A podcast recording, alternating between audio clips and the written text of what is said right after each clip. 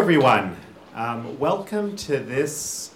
This is the in-person world premiere of the true story of Jan- the real story of January 6th, Part Two, The Long Road Home. For starters, I wanted to thank Senator Johnson and his office for sponsoring this event and helping us host it here in the U.S. Capitol. I think it's a, a highly appropriate place to do this. So, very, very briefly, you know, we're very, very proud to be letting the people know right now that the Epoch Times, by paid subscribers, has become the fourth largest newspaper in the country.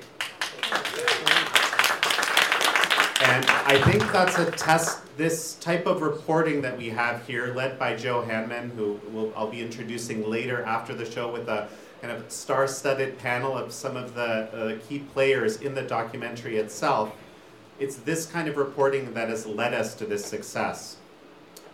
Um, we started off in July of 2022 with the real story of January 6th, part one. Okay, that has been our kind of gangbusters most popular documentary. We found a lot of original footage. We totally broke the conventional narrative around January 6th with that documentary. Um, that was followed up by, uh, in August, we published uh, the January 6th tapes. And by the way, this is all Joe Hanneman leading in, in, in his reporting. Um, and then we, we found further, we got exclusive access to the J6 footage and we developed uh, a, a, a deeper understanding of what actually happened on the ground. Now, this film is a little bit of a different approach. January 6th fundamentally changed America, I think, in a lot of ways. And what we're looking at in this film, in part two, is what has actually happened, what has happened to America? How has uh, our relationship with law enforcement changed? What, what are some of the people who were on the site and committed misdemeanors, for example, which was the vast majority of the people who were charged with anything, how have they been treated by the system? And once again, we have you know Joe Hanneman leading us in that. So, without further ado, uh, Senator Johnson, he's been one of the very few congressional members that's been following this issue very closely, following it publicly, I might add, uh, which is, of course, greatly appreciated. And uh, he's going to say a few words now. Thank, thank you, Jan. Uh, thank all of you for attending. Uh, thank you, Epoch Times for uh, being the kind of publication, the, the, the free press that our founders actually envisioned that is just crucial to maintaining our freedom and, and our democracy. Um, let me quick read the words of the First Amendment. Congress may, shall make no law respecting an establishment of religion or prohibiting the free exercise thereof. That's the first freedom in the First Amendment. But then, right after that, is abridging the freedom of speech. The next listed is or of the press, or of the right of the people to peace, peaceably assemble and petition the government for a redress of grievances. I mean, to me, the First Amendment is so applicable to January 6th. Um, we haven't even begun to be told the full story, which means the truth about January 6th. You know, they always say, to the victor go the spoils the victor writes the history. And unfortunately, in November of 2020, Democrats had the full sweep. They had all the levers of power. And they wrote the history of January 6th. But there are so many questions that haven't even been asked, much less answered, to get the full story, to get the full truth. But one of the questions I had, and I asked my staff, we quick put this together, is you know, I remember hearing the, the, the mantra of thousands of armed insurrectionists. You know, which I'm the guy, by the way, in the hearing in, in February when we had FBI witness Jill Sanborn uh, asked her, okay, we, we hear thousands of armed insurrections. So no, most Americans, when they think of arms, they think of firearms. And I know you can use other things as weapons, and they did. But most people think of arms as firearms. So I asked the FBI, how many firearms if we had thousands of armed insurrections, how many firearms did the FBI confiscate on January 6th? I had no idea what the answer would be. But the answer was a mic drop moment when she said zero. So when you, when you piece it all together, the first use of the term that we could find of armed insurrection was Nancy Pelosi on January 6th. That was followed by a press release by Leader Schumer quoting that again. that This was an armed insurrection. Uh, Democrat congressman from Pennsylvania, Lamb, then talked about a briefing where potentially 4,000 armed patriots might disrupt the inauguration. That was on January 12th. On January 14th, Representative Jackie Speier, a Democrat from California, was the first person to say that President Trump organized, baited, engaged, encouraged, and unleashed thousands of armed insurrectionists who laid siege to our nation's capital on January 6th. So there, there you go. Within eight days of, of January 6th, the narrative was set.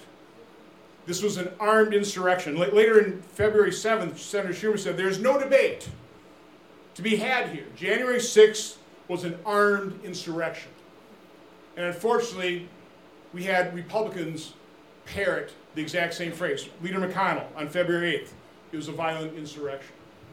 Now, I came back and I was highly criticized shortly after January 6th by saying I, I was never afraid on January 6th. Now, I was there.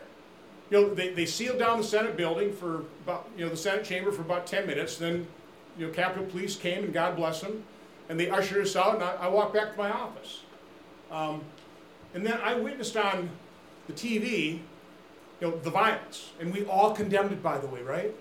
None of us condone the violence. We condemn it. We want to see those people prosecuted to the full extent of the law. But I also saw on the TV camera these supposed insurrectionists stay within the rope lines. Now we're seeing more and more videos that, unfortunately, the defense attorneys, the defendants haven't had access to to help defend themselves. But again, the narrative was set. This was an armed insurrection. We, we've been battling that now for three years. And I would say nothing could be further from the truth. One of the reasons I said, and that I was afraid on January 6th, is I knew who most of those people in the crowd were. Not personally, but in Wisconsin, we're battleground state, I went to a number of Trump rallies.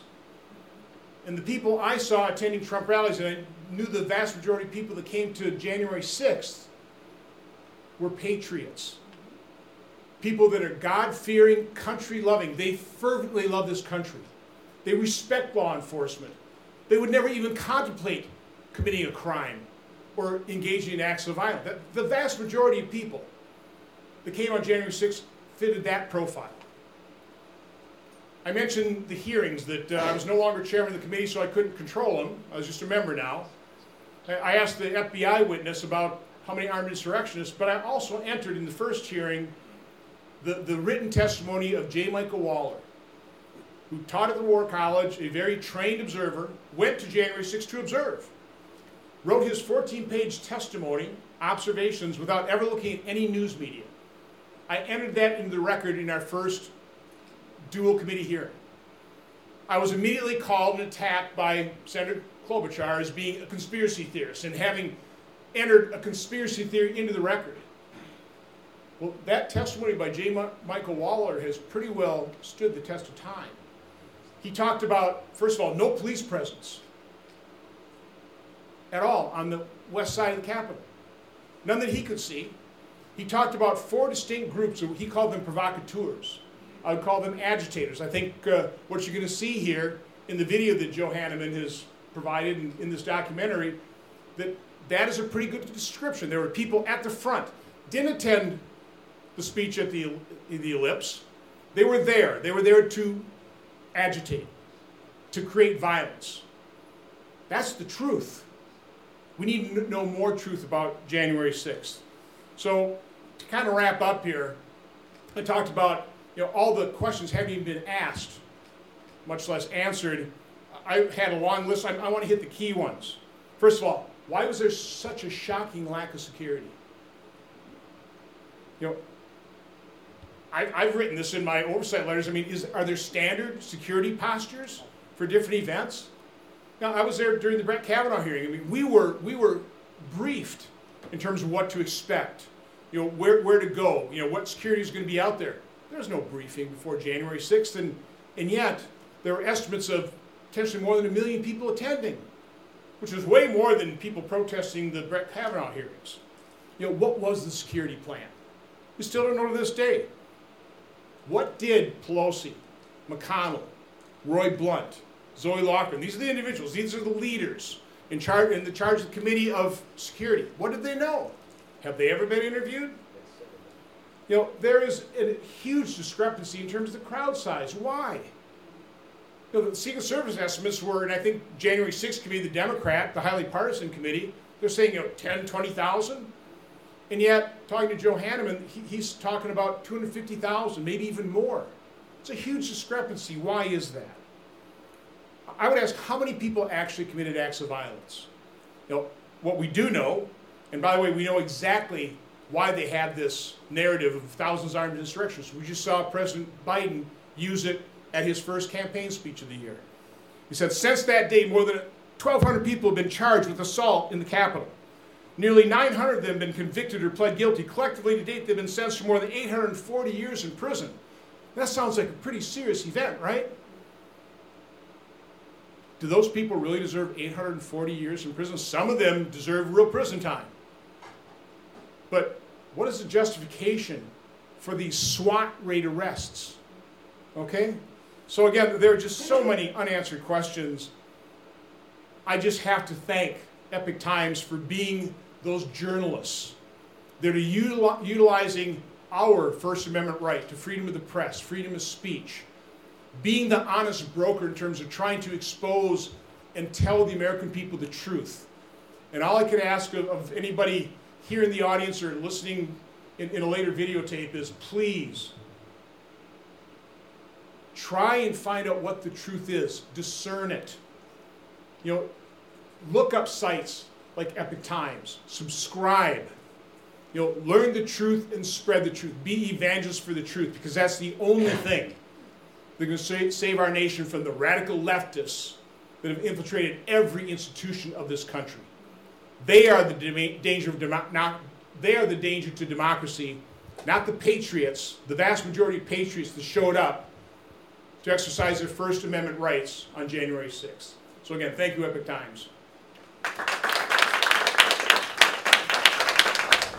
Well, uh, hello everyone. You've just watched the real story of January 6th, Part 2, The Long Road Home. And I'm here with uh, you know, incredible panel, many of the people who, of course, were in the film.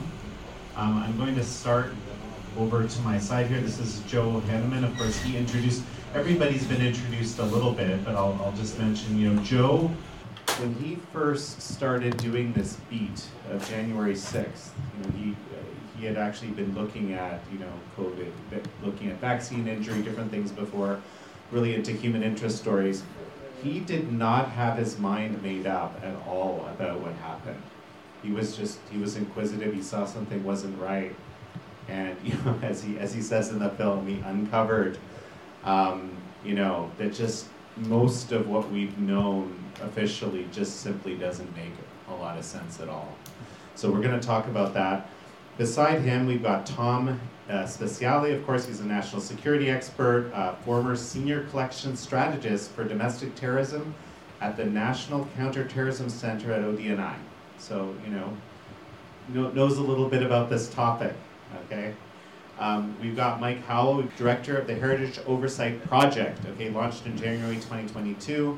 This is uh, Heritage's investigative and oversight arm, and I actually like to know a little bit more about it for the benefit of us, you know, I actually just came from an event at Heritage, uh, your, run by uh, your colleague Jay Richards on another issue, which is, you know, so, so-called untouchable, which is gender ideology. Heritage has been doing amazing work.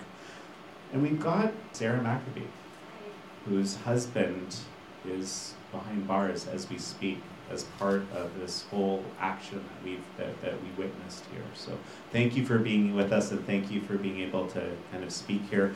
And beside her, of course, we have uh, William Shipley, defense attorney, 21 year federal prosecutor with the Department of Justice in California and Hawaii, and also with a very interestingly named uh, Twitter handle, Shipwreck Crew, which some of us have been following for some time about other issues. A lot of good insights from him. Okay. So let's start with Joe. I want to, uh, Joe, tell me this, okay? What what is the most what is the most? There, there are many shocking things across these three uh, documentaries that you've made until. What, what would you say is the most kind of shocking thing to you? What was the biggest? Like, I can't believe this happened. Moment uh, for you. It's probably the use of force by the federal government, and how widespread it was. The, the, uh, intense use of uh, tactical squads going in, oftentimes on just misdemeanor charges, which, as Bill pointed out in the film, that's was previously unheard of. Uh, in going in and acting like they were in danger. And I heard that from many, many defendants that said they looked in the eyes of the tactical agents that were coming in and they felt like they possibly were going to get shot and killed and that they were the ones who were in danger. In some of these homes, like the, the man's oldest daughter had small children. Two daughters uh, who were separated by the SWAT team were not allowed to hug or hold each other's hands, uh, separated uh, between a tactical officer while they watched their mother being handcuffed and led out of the house. And uh, interestingly, she, she looked over her daughter. She said, It's okay. I'm going to Washington to help President Trump catch all the bad guys. That, that, that registered with her, and she was satisfied with that answer. But I think the, the heavy use of SWAT in, in so many cases appears to be designed to frighten and intimidate. Uh, we just profiled a Minnesota family that was swatted twice. Uh, the second, 60 agents, they actually were flying drones into the chicken coop. Although I, I understand no chickens were apprehended, but um, it's just the, the, the lengths that this has gone to. And even though there is more and more publicity on this, it's not slowing down. And in fact, if anything, the more it's exposed, the worse it gets. So I'm going to start uh, by asking a question to each and everyone on the panel, and then we'll make it a, a little bit more of a free for all. Whoever whoever wants to jump in to answer. But to Tom, so you know, there's this theme that emerges here, right? And one of them is, um, you know, that the First Amendment feels like it's being um, let's let's I'll just say endangered, okay, and what what, what is your take on how the FBI is dealing with the First Amendment right now? Well, first of all, I want to say thank you to Joe and to Epoch Times because you are like literally the champions of this um, and and getting this the message of this out. I think it's you know really really we appreciate what you're doing. Um, it, it is a direct assault against the First Amendment. It, it is literally a direct assault against the First Amendment the the FBI, as a, as was shown in the documentary, the FBI knows that it cannot arrest people for their thoughts. They want to. They want to be able to arrest you for thinking things or saying things. But they can't because of that pesky thing. And literally I heard this from FBI, you know, agents and senior agents because of that pesky thing called the Constitution and the First Amendment. It stands in the way of them saving us. It is literally a direct assault to say that we need a federal domestic terrorism statute at, at in Congress. That is what they are asking for. Because with that, then they can literally surveil anyone in the country they want at any time to try and prevent someone from committing a crime. That would be literally the absolute destruction of the U.S. Constitution if they were to get a federal domestic terrorism statute that would allow them to circumvent the entire Constitution, not just the First Amendment, but they would they would be able to use it against everything. And so it's an absolute direct assault against the U.S. Constitution to advocate for a federal domestic terrorism statute. And the truth of the matter is, they don't expect, they did not expect to get caught doing all these things.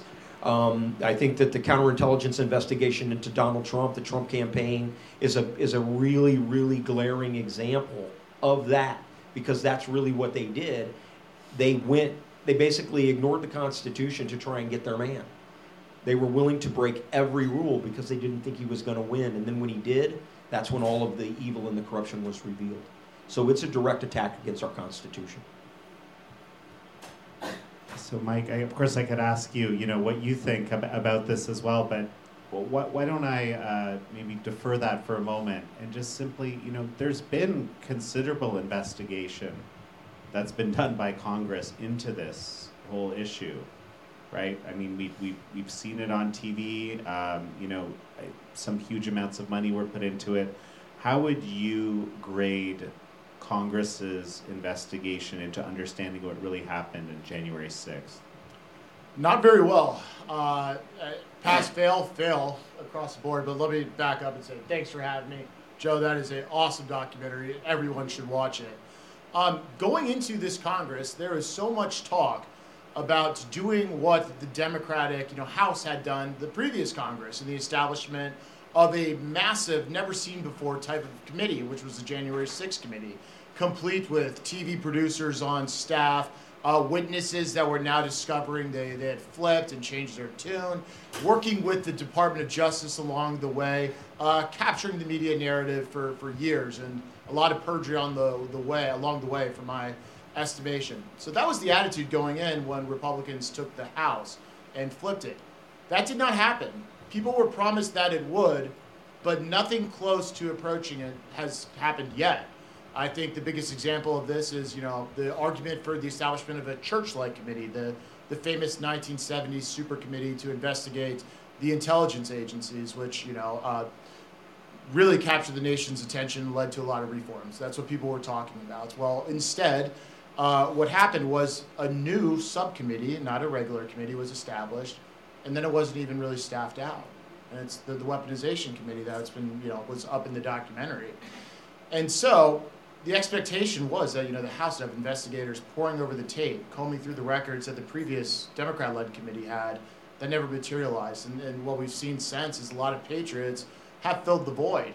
I mean, we're just now getting some videos released. Had it not been for the constant agitation of, I'm sure, everyone in this audience and, and others up on Capitol Hill pushing and demanding and fighting and scheduling, being denied and scheduling again, being denied, denied again, that stuff wouldn't even be coming out. And so I credit all of the, the news that has broken not to Capitol Hill, although there are some pockets of heroes, whether it's Senator Johnson, uh, Representative Massey was here earlier, he's done great work. There hasn't been any sort of formal effort at this at all, and I think that's a political decision, frankly. In fact, I don't think, I, I, I know for a fact, I've, I've been told. It's just like many other things that people thought should have been investigated and focused on, whether it's election fraud, whether it's the intelligence community's abuse of the Russia, Russia, Russia hoax, or January 6th. All those kind of topics were put into a category to decided we're not going to talk about those things, we're going to forget about them. And there's always been this disconnect from what I think people expect to happen and what has happened. Uh, I'm just glad that Patriots, including you know you guys in this documentary, stepped into that void and are actually answering questions for the American people. Is Mike Johnson going to uh, move this thing any faster? He's only been there a little bit, but he's, he's got a year. So any faster is a relative term, right? So that's an easy one to answer. You can't go any slower. Yes. So that is my out, and I'm happy to pass the mic. But not much. Sarah, um, thank you for joining uh, the panel at the last minute. And you know, you, of course, your husband Ronald or Colt has been behind bars since August of 21. And you know, you mentioned in the documentary when you first tried to see him, you weren't even allowed to. What does that look like now? And you know, basically, what is the state of affairs with him? Yeah, so well, thank you, Epoch Times and Joe. He's done a wonderful job of covering my husband's case and a lot of January 6th defendants' case, just looking at the facts of it. Um, my husband is still behind bars here in Washington, D.C. October 11th of 2023, he was found guilty in front of a jury of not his peers. And he's going to be sentenced February 29th.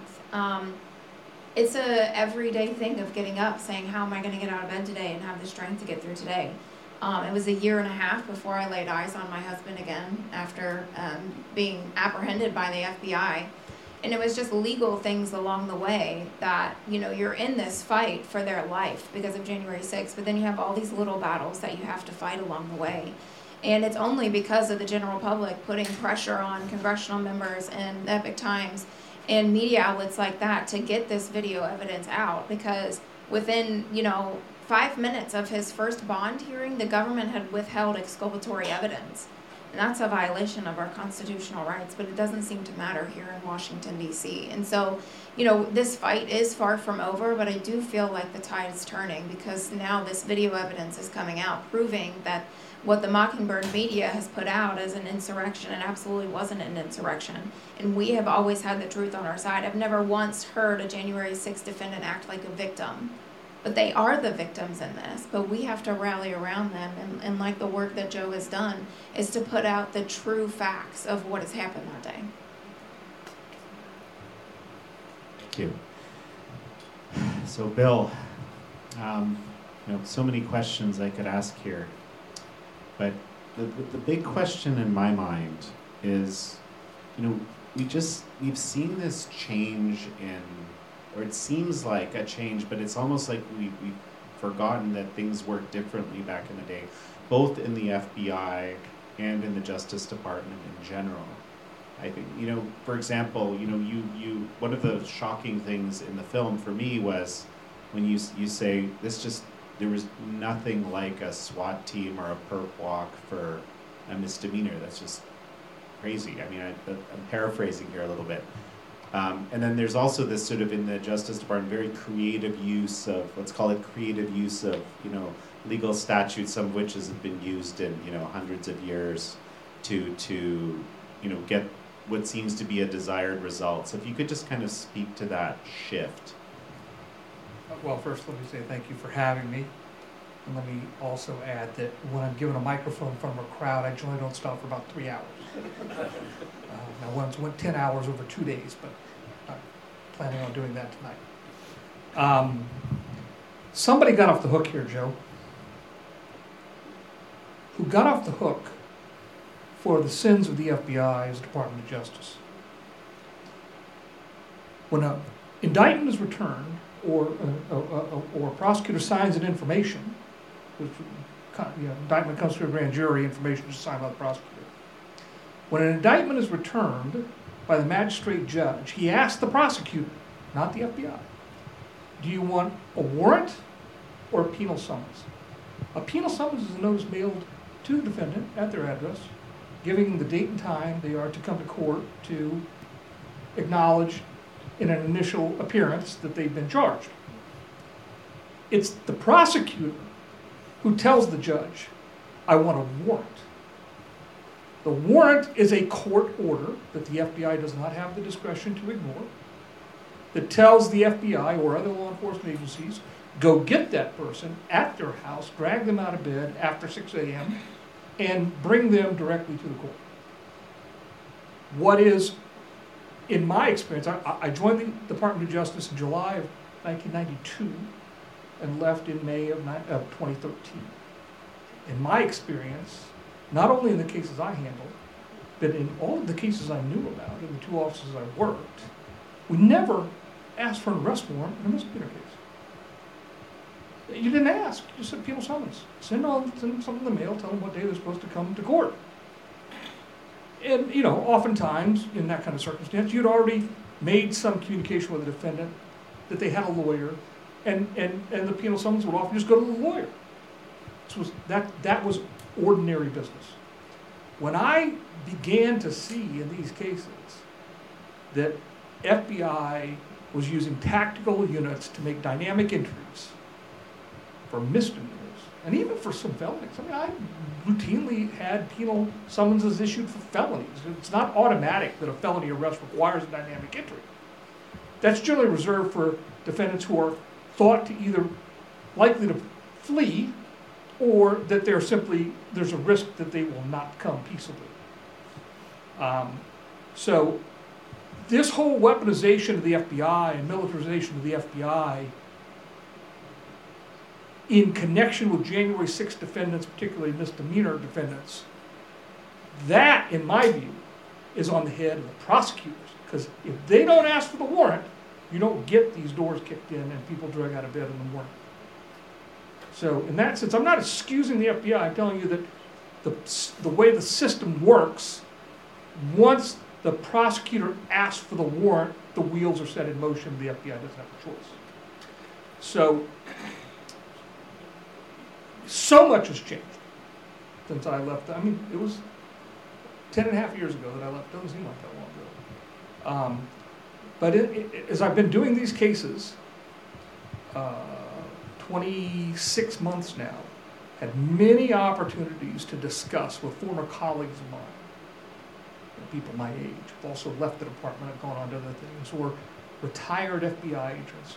I mean, I count among circle friends several former FBI supervisors up to the level of SAC. They're all deeply troubled by what they see the Bureau doing now, which is so contrary to the way we did business in the 90s and 2000s, even into early 2000 teens. It's just different. And, and there are reasons why it's different. I want to actually mention also the question of a domestic terrorism law. You know why there's never been a need for domestic terrorism law and why it's always just sort of been brushed aside? Because existing statutes cover all of the crimes. You don't need it. You can prosecute domestic terrorists for violations of other statutes because they're doing things that are illegal. The domestic terrorism designation right now only exists in the FBI's coding of its cases. I think, I think it's it's 260. They call it 265 is domestic terrorism. That is a stat designed to get the FBI more money. So that's at the base. That's that's all of it. It's all about getting more resources. The dynamic entries the same thing. We need more SWAT teams because last year our dynamic entries were up 47% over the year before. These are all numerical metrics that the FBI evaluates all of their field offices in. And you know what those numerical metrics come down? This is so banal, it's ridiculous. Those numerical metrics end up bonuses and promotions for management. That's it. Right. That's at the heart of all of this. Bonuses and promotions for FBI management. So I, de- I definitely want to touch on that because one of the I, I see this theme across many many different um, areas that I've been doing reporting on, which is this kind of bureaucracy taking over, um, you know, the, the, the running of whatever area, let's say the Department of Justice. That, that's very interesting. What I want to touch on first, and let's, you know, who, who anyone in the, uh, among you can answer this question. Another theme like this that I've seen across many, many disciplines now is this idea that it's becoming acceptable to other, otherate, make some group of people or some people, you know, the, the sort of the untouchables, right? In this case, we watched in the film, of course, anyone who is uh, was at J6 would be one of you know a candidate for that ultra MAGA, whatever it is, right? Um, you, we, we saw it uh, among the, the unvaccinated, right? It was okay to, um, you know, view as morally repugnant people that were, or at least that's, that's what we were told. And this, we see this in all sorts of other areas, you know, detransitioners and so forth. I'm just wondering if, any, you have any thoughts on this broader phenomenon. Um, if and someone would like to handle that, Tom, is that you? I think that the probably the best way to answer this is to say that on January 5th, I was in front of the Supreme Court, and we were at a rally, and some women walked through our rally, and they were sprinkling something on the ground. And I was with Virginia Women for Trump, uh, I was the national spokesman for Trump at the time. And so these women are sprinkling something on the ground. And the Capitol Police shut the rally down and pushed everybody back away from the stage so that they could investigate it for a biological weapon attack. That's what they told everybody, is we've got to make sure this isn't a biological weapon attack. Well, the crowd went nuts. The crowd is yelling and screaming and hollering in the face of these five police officers who are just they're just trying to do their job. So I went and I talked to the chief of the police that was standing there. I said, "How much time do you need? What do you need?" He said, "I just need like 20 minutes. We'll get out of your way. We've got the people in custody." And so I went back to the crowd, and I, I got in front of the crowd and I said, "We don't do this. Don't fall for the trap. Don't fall for the trap that the left has set for us because that's what they want. They want you to fight the cops so that then they can label you and brand you in a way that they want to brand you as an extremist. And I said that on January 5th. So to answer your question, I would say that there was known to be potential threats of violence by leadership of the Capitol Police, within the military. There were known threats.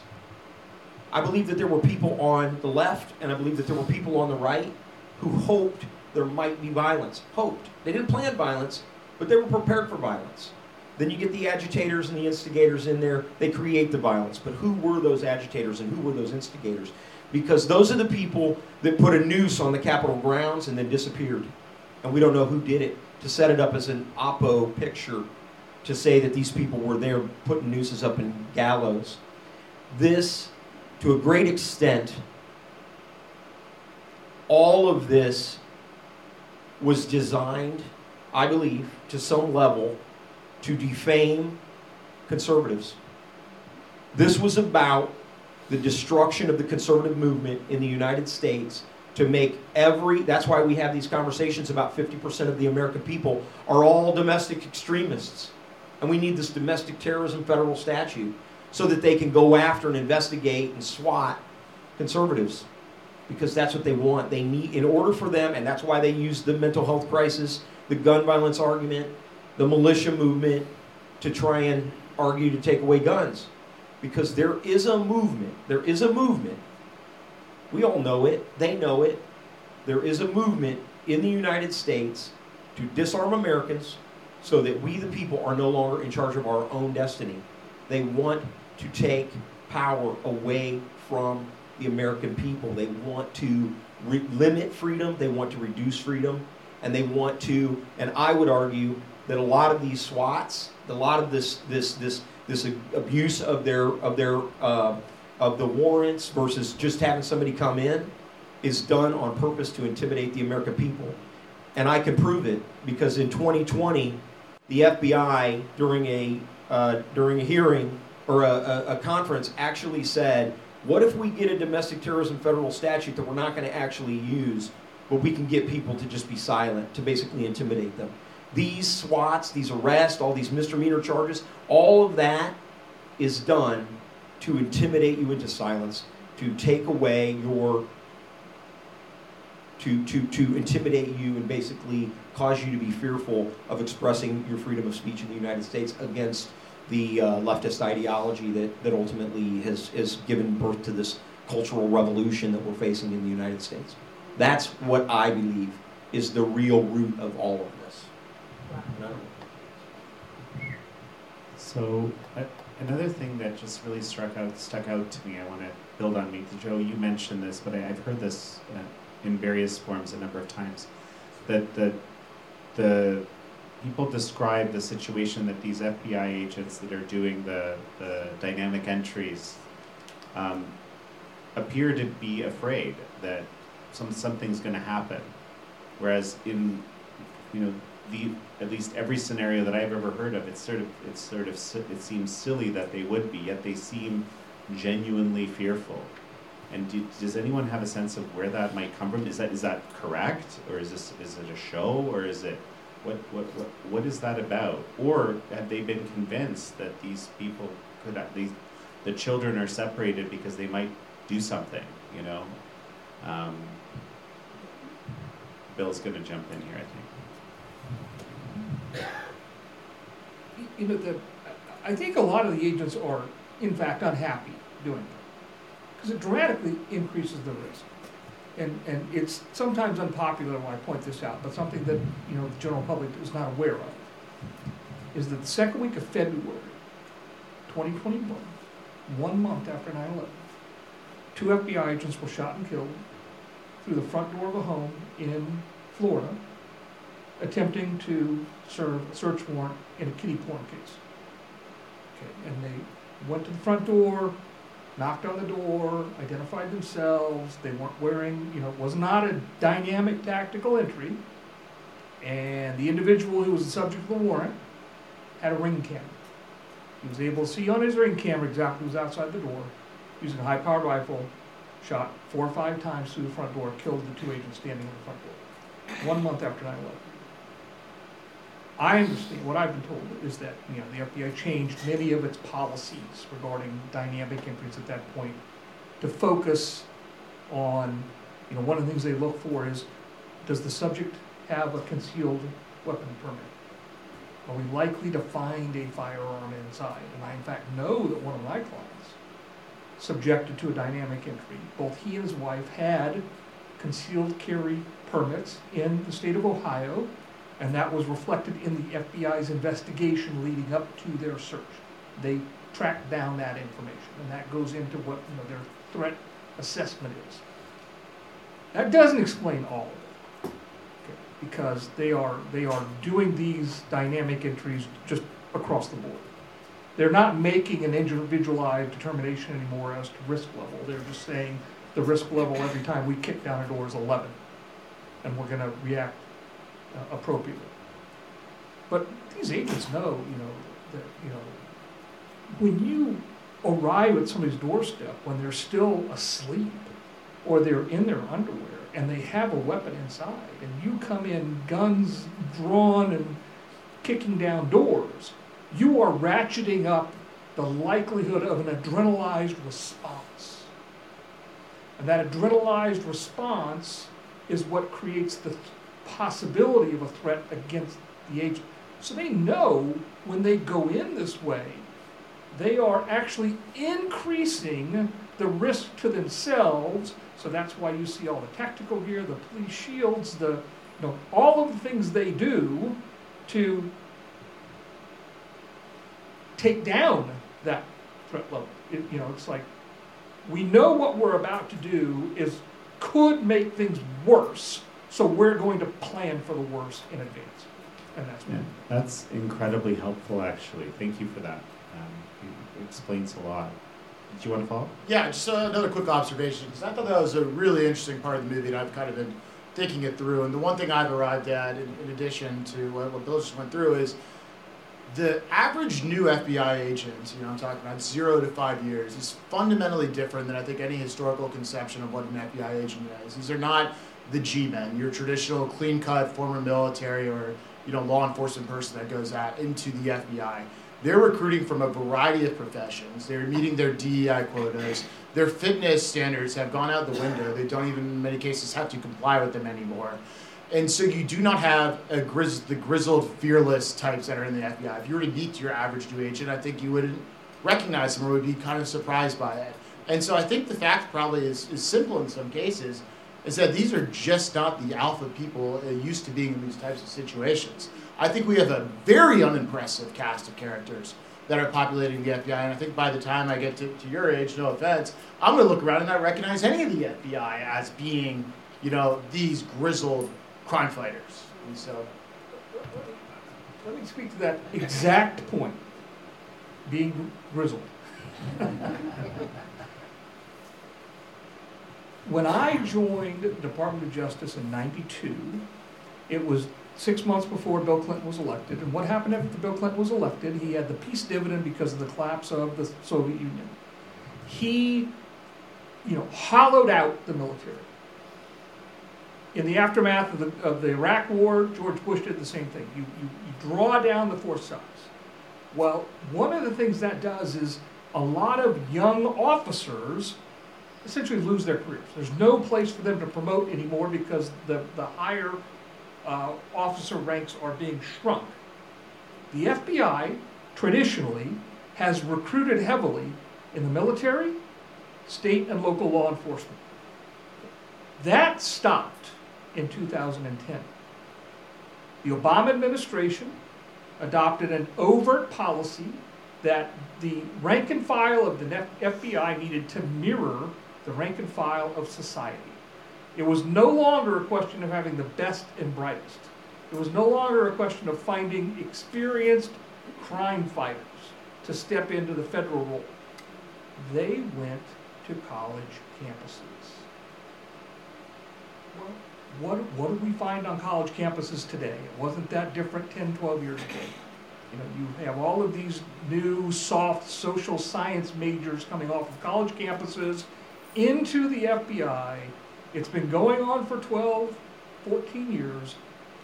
So the people that were recruited into the FBI, and, and you know, I know FBI agents from that time frame who watched this happen and couldn't believe their eyes. You know, they had people coming up behind them that, in their view, these are experienced FBI agents, had no business in the job. And and and what's happened is, and I've told this story many times. Who knows how you get promoted in the FBI? No. First level, first level promotion management? Raise your hand. It's volunteer. Okay, so you have squad agents. The squad agents can be from one year experience to 25 years experience working in a squad. The first level management is who wants to go to Washington and go through the 18 month management program? Oh, you raise your hand? You're. You go. Who raises their hand by and large? Lousy agents.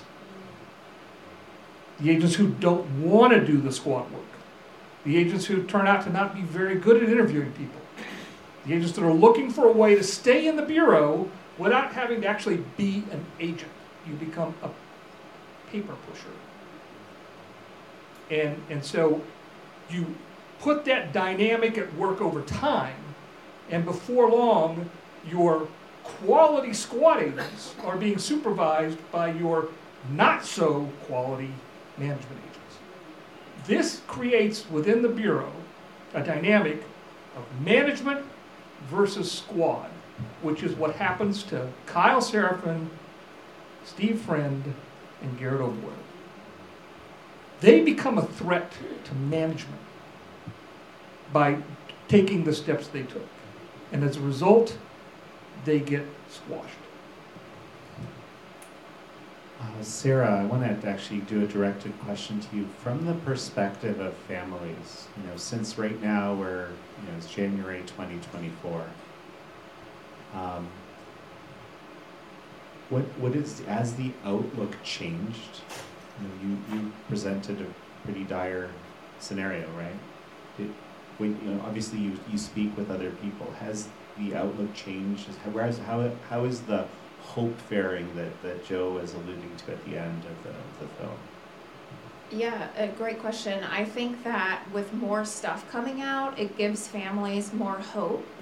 Um, but the fact remains that their loved ones are incarcerated still. You know, with uh, McCarthy coming in as Speaker of the House, so we're going to take care of this. Everybody had this hope that, okay, things are going to turn around, the truth's going to be told, and there's no reason to keep these guys incarcerated anymore. But that fell flat. And then Mike Johnson comes in, we're going to release all the footage. Well, now it's on hold because we're going to blur out people's faces. But the fact remains that there's people that are truly innocent behind bars, or there's people that are overcharged and overpunished serving their time that fall into these categories, that this doesn't change for them. Every day there's people waking up, there's children waking up without their fathers, spouses waking up without each other, people waking up without their parents and their children and so it really goes back onto true investigations into what happened that day. And so, yes, I think that with this stuff coming out, with these types of documentaries and the media kind of changing its tune, it does give them hope, but they need action behind that hope. Because we all know what the truth is, but we can't do anything about it. We need people that can actually hold somewhat of power going in and looking at the facts of truly what happened. Take all the emotion out of it and look at the facts of what happened that day. In terms of the next investigations, I think everybody up here might have thoughts about this, but what are the most important? Maybe I'll, I'll start with you, Joe, because you've been uncharacteristically quiet. Um,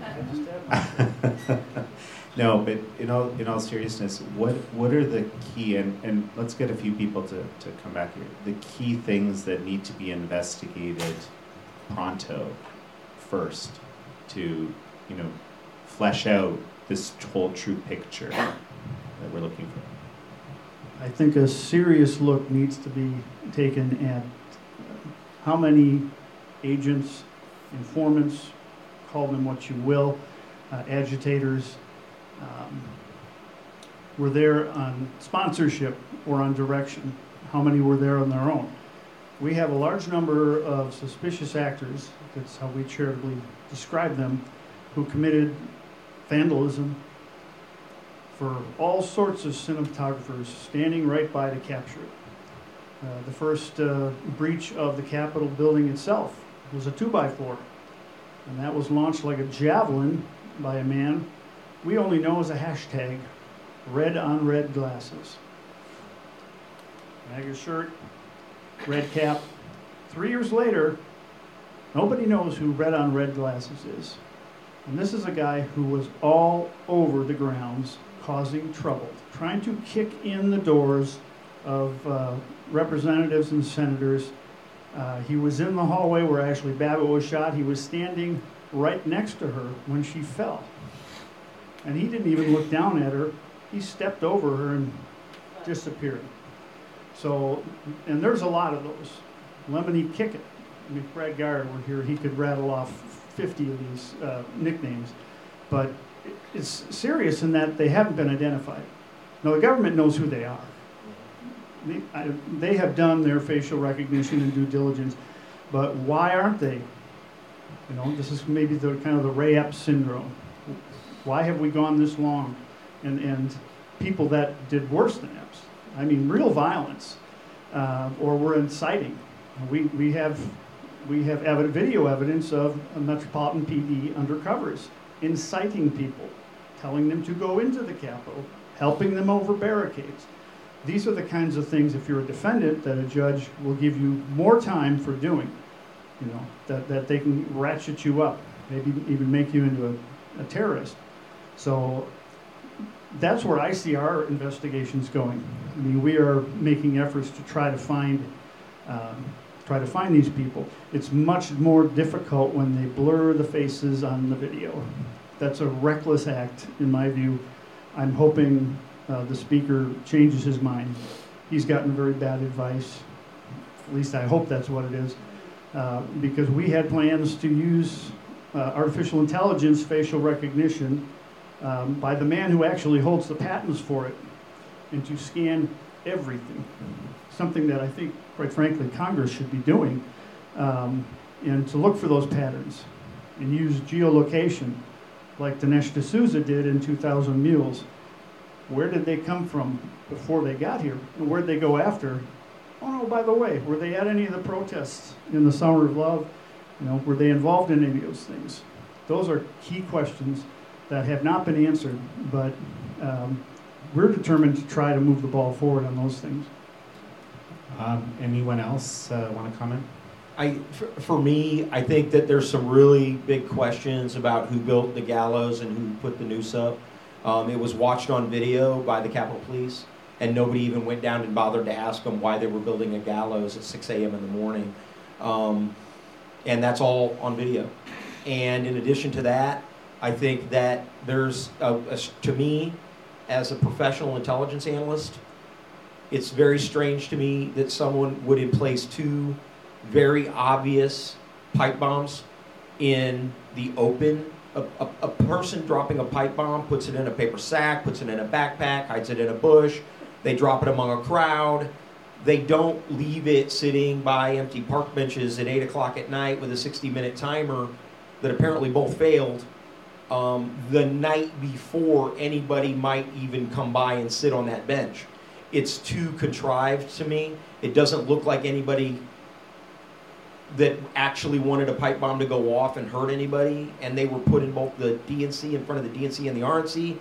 But the strange part to me is is that the pipe bombs were reported to the Capitol Police within minutes of the Ray Epps breach, which that report to the Capitol Police at that very moment is strangely timed that because then they would have to pull Capitol Police away from the Capitol at a moment when the first breach is taking place. Um, right now, the FBI does not know who built the gallows.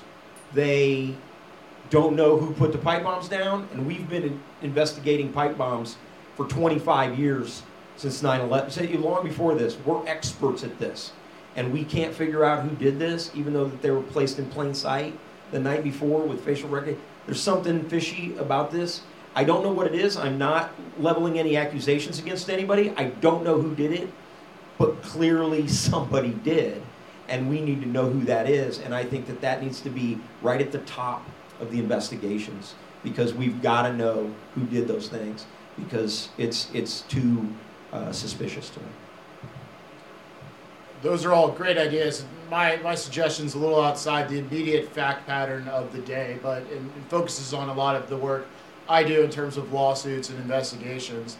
And it stems from the, the fact that I believe that January 6th, for the left, the weaponized agencies, however you want to term it, really provides the, the fulcrum event to, for mass muscle movements of the government, intelligence agencies, law enforcement, or the acceleration thereof uh, to really reorganize and reorient the system towards their targeted audience. And the fact is, the demand for domestic terrorists, or especially those of a white supremacist bent, far exceeds. There's far much more demand from them than there is a supply.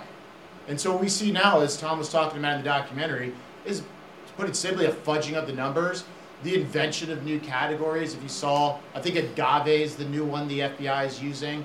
Uh, incels, we uncovered a document that's a FBI counterterror document we put out there.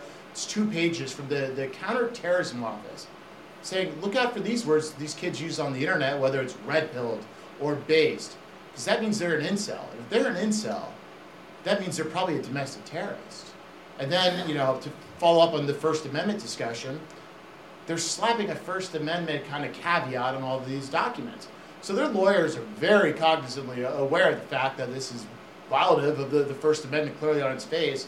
And the FBI is just on all this activity, putting on you know the bottom of the page, nothing in this document is meant to construe an attack on the First Amendment. And so we're seeing the, the legal system, the targets of focus, uh, everything, the messaging from the White House on down in the media, they're shifting the system. And the justification for that, their prime justification, is really pointing at January 6th as evidence of we have to, you know, go full bore against these people because that could happen again. That thing could happen again. So speech, you know, that could turn into January 6th. So we have to focus in on the speech. And these are the documents we turn up day after day. It's throughout all the different agencies. Anyone who holds a gun, basically the federal government, and it's trickling down to the states very much because there's so much interconnectedness in the system now where local police departments are working with, you know, on these joint task forces and then you have the interconnectedness with the, the leftist NGO system or the ADL, Anti-Defamation League, or the Southern Poverty Law Center, et cetera, are just pumping the system with stuff that is then used as predicate for investigative activity. They've basically conquered the apparatus, and a lot of the excesses I think we're seeing are just because the, the left, whatever we want to call this today, I don't know what the right word is, but they got the keys to all the, the kingdom right now. And they're figuring out how to use these toys for the first time. And you're seeing a lot of deep-seated ideological projection happening, where there needs to be another group of you know bad guys or the other aides or the other whatever term we want to call it, and it's out of control. And I, I think it's going to be a really hard thing for this country to grapple with, and I uh, hope we do. I think um, the excessive use of force that day by both the Metropolitan Police officers and the Capitol Police need to be looked into. Because uh, if you look at a lot, just like as you saw the woman standing there who was shoved by the either Metropolitan Police or the Capitol Police off the stairs for simply standing there, she was not a threat to them. Why they are allowed to get away with that? January 6th proves that the United States Capitol is is no security in it at all. You have these untrained police officers that are roaming the streets. And those police officers that were police officers on January 6th are still police officers still to this day. And they, Lila Morris, Michael Byrd, Officer Tao, all these people, these officers that use excessive use of force, they need to be held accountable for it. Final word, Bill. Well, we're down to the last two hours. um, yeah, I don't even know. I don't even know what the final word should be. Um, you know, uh, when I was a prosecutor, we never, I didn't send out a grand jury subpoena that got me back the cell phone records that showed 1,200 signal channels and um, 400,000 separate messages like I faced with um, in the Oath Keepers trial. You know, and, and that goes to your point, the, the, the issue of essentially the, the ability of the federal government now through tech companies to mine data, to, to, to generate for their use so much more information at their fingertips than has historically ever been the case. And then when you turn that ability inward onto the political opposition, I've said and, and, and, and, I, and I maintain that the Department of Justice, in large measure, I've said this in courtrooms, I've said it to juries, I've said it to judges. They are trying a narrative. They're not trying facts. They are trying a narrative, and they are getting away with bending a lot of rules in terms of the rules of evidence and, and the way you can present evidence. Cole Miller. And they're doing it, they're doing it with respect to, for the purpose of criminalizing a portion of the political opposition through the next election. The government in the last three months has ramped up the pace of arrests and new charges. There was about eight months it seemed like it really slacked off, and I think that was because the court system was in effect saturated, couldn't take any more. But then several hundred cases have been resolved, and starting back in about September, and I track this stuff pretty closely. I've got 40 clients, so I, I follow this stuff pretty closely. Starting in about September, we started to see six, eight, ten arrests a week. And that has, pace has been maintained all the way up through now. And I think the, the, the purpose is transparent. Matt Graves came out and said, we're gonna, we're gonna start arresting people who just were on the grounds, even if they didn't go inside, even if they didn't engage with police, those are now, the, that's what we're dipping into now. And the purpose is to continue to have charges, indictments, arrests, trials, guilty pleas, and sentencings from now through November continuously. And to keep up this, um, uh, this picture for the electorate at large that this segment of the political opposition is really a criminal element and can't be tolerated or allowed back into uh, power in DC. Well, uh, I think with that, very, very disturbing commentary, um, I think we're going to finish up. At, at just does it, maybe Joe actually? Why don't I get you to offer the final, final thought as the you know, the writer and researcher of this of this documentary? Back on, I think it was, I think we said it was the 13th of December, when the Supreme Court agreed to take up a challenge to the obstruction of an official proceeding, uh, the novel use uh, of a corporate fraud statute. Um, someone on Twitter posted, "The tide has turned," and I looked at that and I, I think that is correct. Not that I'm going to predict how the court might rule on that, uh, but that was the heart. That was the most uh, often charged felony. More than 330, and if that falls, and there are other charges that I believe will be challenged in appeals, including seditious conspiracy, which many attorneys believe is unconstitutional. Uh, you start knocking some of those out uh, in, in, on top of uh, instances of, of perjured testimony in the Oath Keepers trial. Um, you know, there's got to be a comeuppance for that stuff at some point. And so I do think that should generate some hope that things are not going to remain static. Things are going to go forward. I think this year is going to see a lot of explosive revelations, uh, and hopefully we'll be in, in the front row to, to document it all. Oh, okay. So we still have a little bit of time for audience questions. Hello, hello. I sort of have a multi-part question revolving around sort of the mysteries um, around these so-called agitators and instigators. Uh, today is obviously a significant day with the sentencing of Ray Epps. A lot of build-up to this uh, sentencing that he might get some actual prison time. In the end, he did not. So, with that said, it's, it seems as though a lot of these intel agencies are insulating themselves behind the idea of not revealing sources and methods.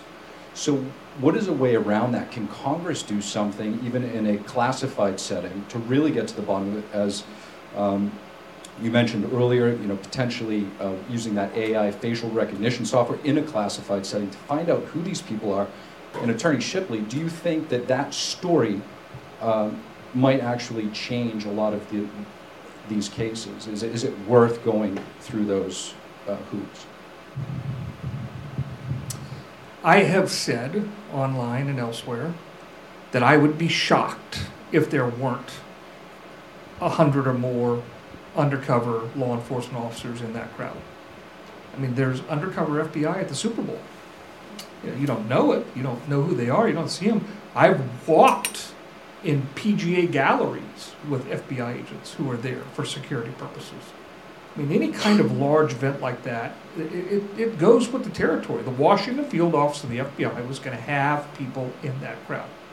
Now, that's a, that's a separate question from whether or not there were individuals in that crowd not connected to law enforcement who were there to cause trouble, whether they be Antifa, BLM, or just people who get their kicks doing that. I, you know, I will say, I'm not going to identify anybody, but I will say that I represented more than one defendant who, when I looked at their criminal background and I looked at their criminal history, I concluded that guy came looking for a fight. One client who had already spent 18 years in Texas prisons. He didn't come to, you know, January 6th because he suddenly just, you know, discovered the Constitution. You know, he, he didn't come because he was concerned about the Electoral Vote Act. He came because he figured there was going to be a fight. And a lot of, there are a lot of folks, small minority, small minority, but in terms of numbers, not a small number, who came thinking that they were going to be able to engage in fisticuffs with BLM or Antifa, that they would be there. Um, and, and, and that is, in my view, and I know in fact for a couple of individuals, they were the ones that skipped the rally and went to the Capitol. You know, they were looking for trouble, and they started a lot of the trouble. Now that trouble, you know, grew exponentially as the police reacted in ways that I think were ill-advised, counter contrary to policies from the first You had great uh, use of force expert in the first um, in the first documentary. And that gentleman's explanations of the unlawful use of force were dead on. And I prosecuted, when I was prosecuted. one of the things I did, I prosecuted unlawful use of force cases as violations of federal law. So what that guy was talking about, I'd been through many times. So, see, this is how I get in closing arguments. I get spun off into directions I can't even remember where I was without notes. Um, I'm not sure the answers to the questions about who some of these people were lead to some of the conclusions that are the subject of, you know, popular opinion. I've, I've never been convinced that it's going to trace back to some, you know, nefarious conspiracy by three-letter agencies. I, you know, to me, one, they're not that good at that kind of stuff. They can't keep those kinds of secrets because of the number of people that would be involved. They just, they just don't. You know, there, even within the FBI now, there is a cross section of political opinion. And if this kind of nefarious conduct was at the heart of the events of January 6th, it would have already leaked out. But there were just a lot of guys that showed up there with bad intentions looking for a fight. And there were also some counter protesters who showed up dressed the part of a Trump supporter and then you know, did their thing in an effort to sort of speed the process along. Just, just to add a little bit of granularity to that, I'm an intel officer. I recruit sources. We vet our sources, right? From, from the intelligence community, what the FBI does with regard to their confidential human source program is an absolute abject dumpster fire. If you go look at the evaluations of the confidential human source program by the Inspector General, you will find that they do not properly vet their confidential human sources. They run their confidential human sources too long. They have personal relationships with their confidential human sources. Their confidential human source program is not actually an intelligence program. They pretend like it is. but from the intelligence community, and I will, I can tell you from experience, the CIA does not like to work with the FBI with regard to confidential human sources because of how poorly they manage their CHS program. The same thing is true of the Defense Intelligence Agency. They don't like to work with the FBI because they are dealing with American citizens who are voluntary sources, who are the, the case agents get a week or two of training in how to manage a confidential human source. To manage a confidential human source in the CIA or in the in, in the Department of Defense, you go through months of training on how to vet your source and make sure your source is not compromised and is not working against you.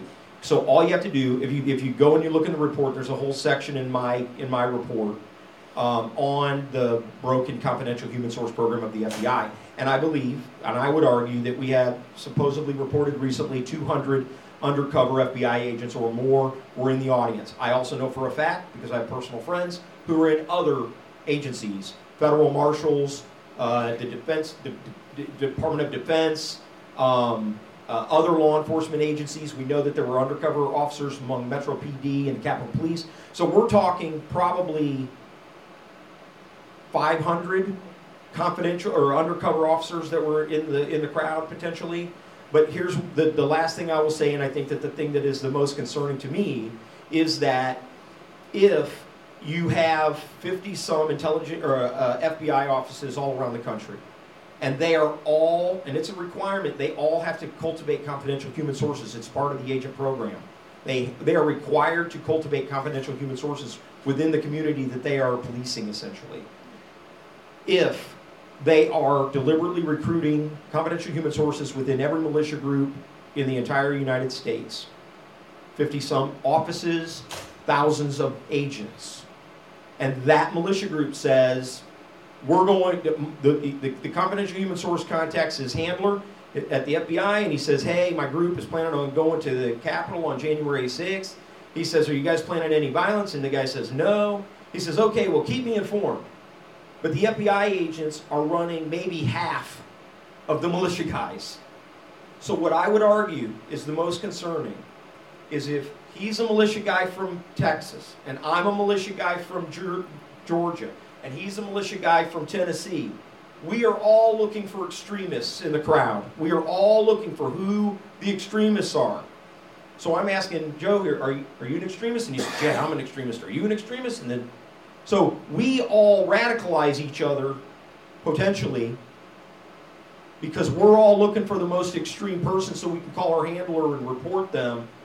Okay? I call it the largest militia live action role playing game in American history.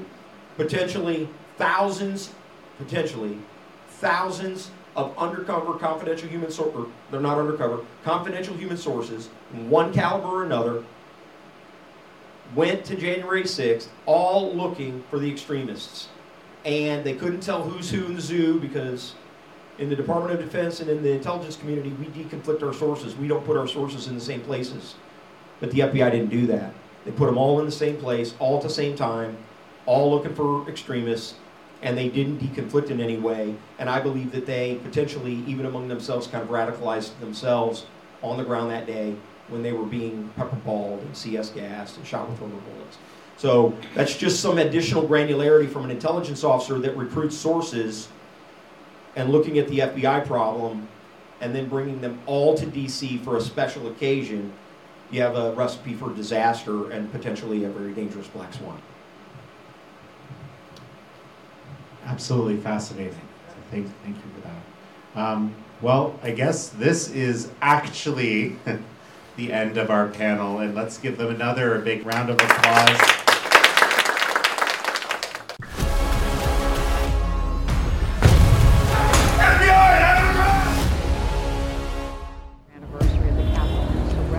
You've got a narrative out there that's very powerful. Do you think domestic terrorism was really as big a threat as it's being made out to be?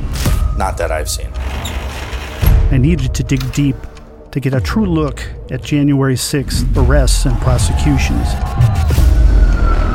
My job is to look at the darkest things happening in the world every single day. The real question is were the acts of violence against police officers in the other riots taken just as seriously? How did that impact you when you heard guilty? Shocking. It's clear that they hate me. I was so shocked when I heard the news because this isn't the Colton McAbee that I know. They're just going to identify you on video, arrest you, and then figure out what the evidence is after that. I get a facial recognition match, and these two people look nothing alike. You can't do that for any investigation. We came home, we found this attached to our rotor. I'm going to grab some photos of this. These are American citizens being held without due process, having their constitutional, their God given, and their human rights violated. I'm not sure why anyone's suggesting I did something that's worth a 20 year felony. that's, that's totally insane. What kind of strain has this been on you and on your extended family? Your whole life changes drastically. It changed our whole way we approach life. You feel like Big Brother is watching you. As soon as we were in the news, we had approximately 70% of our income cut within that first year. They told me that my security clearance was suspended and I was escorted from the FBI premises. If you are slapped with that label by the highest power in this country, it's not just name calling. You have to stay away from the word patriot now because that's a uh, terrorist organization. It's my right as an American, and I'm going to fight for my husband. We have to keep fighting so that they have a hope and a future. This video is previously unreleased and was not shown to the defense. His own lawyers did not No. have. It's going to change narratives no matter what your political perspective is.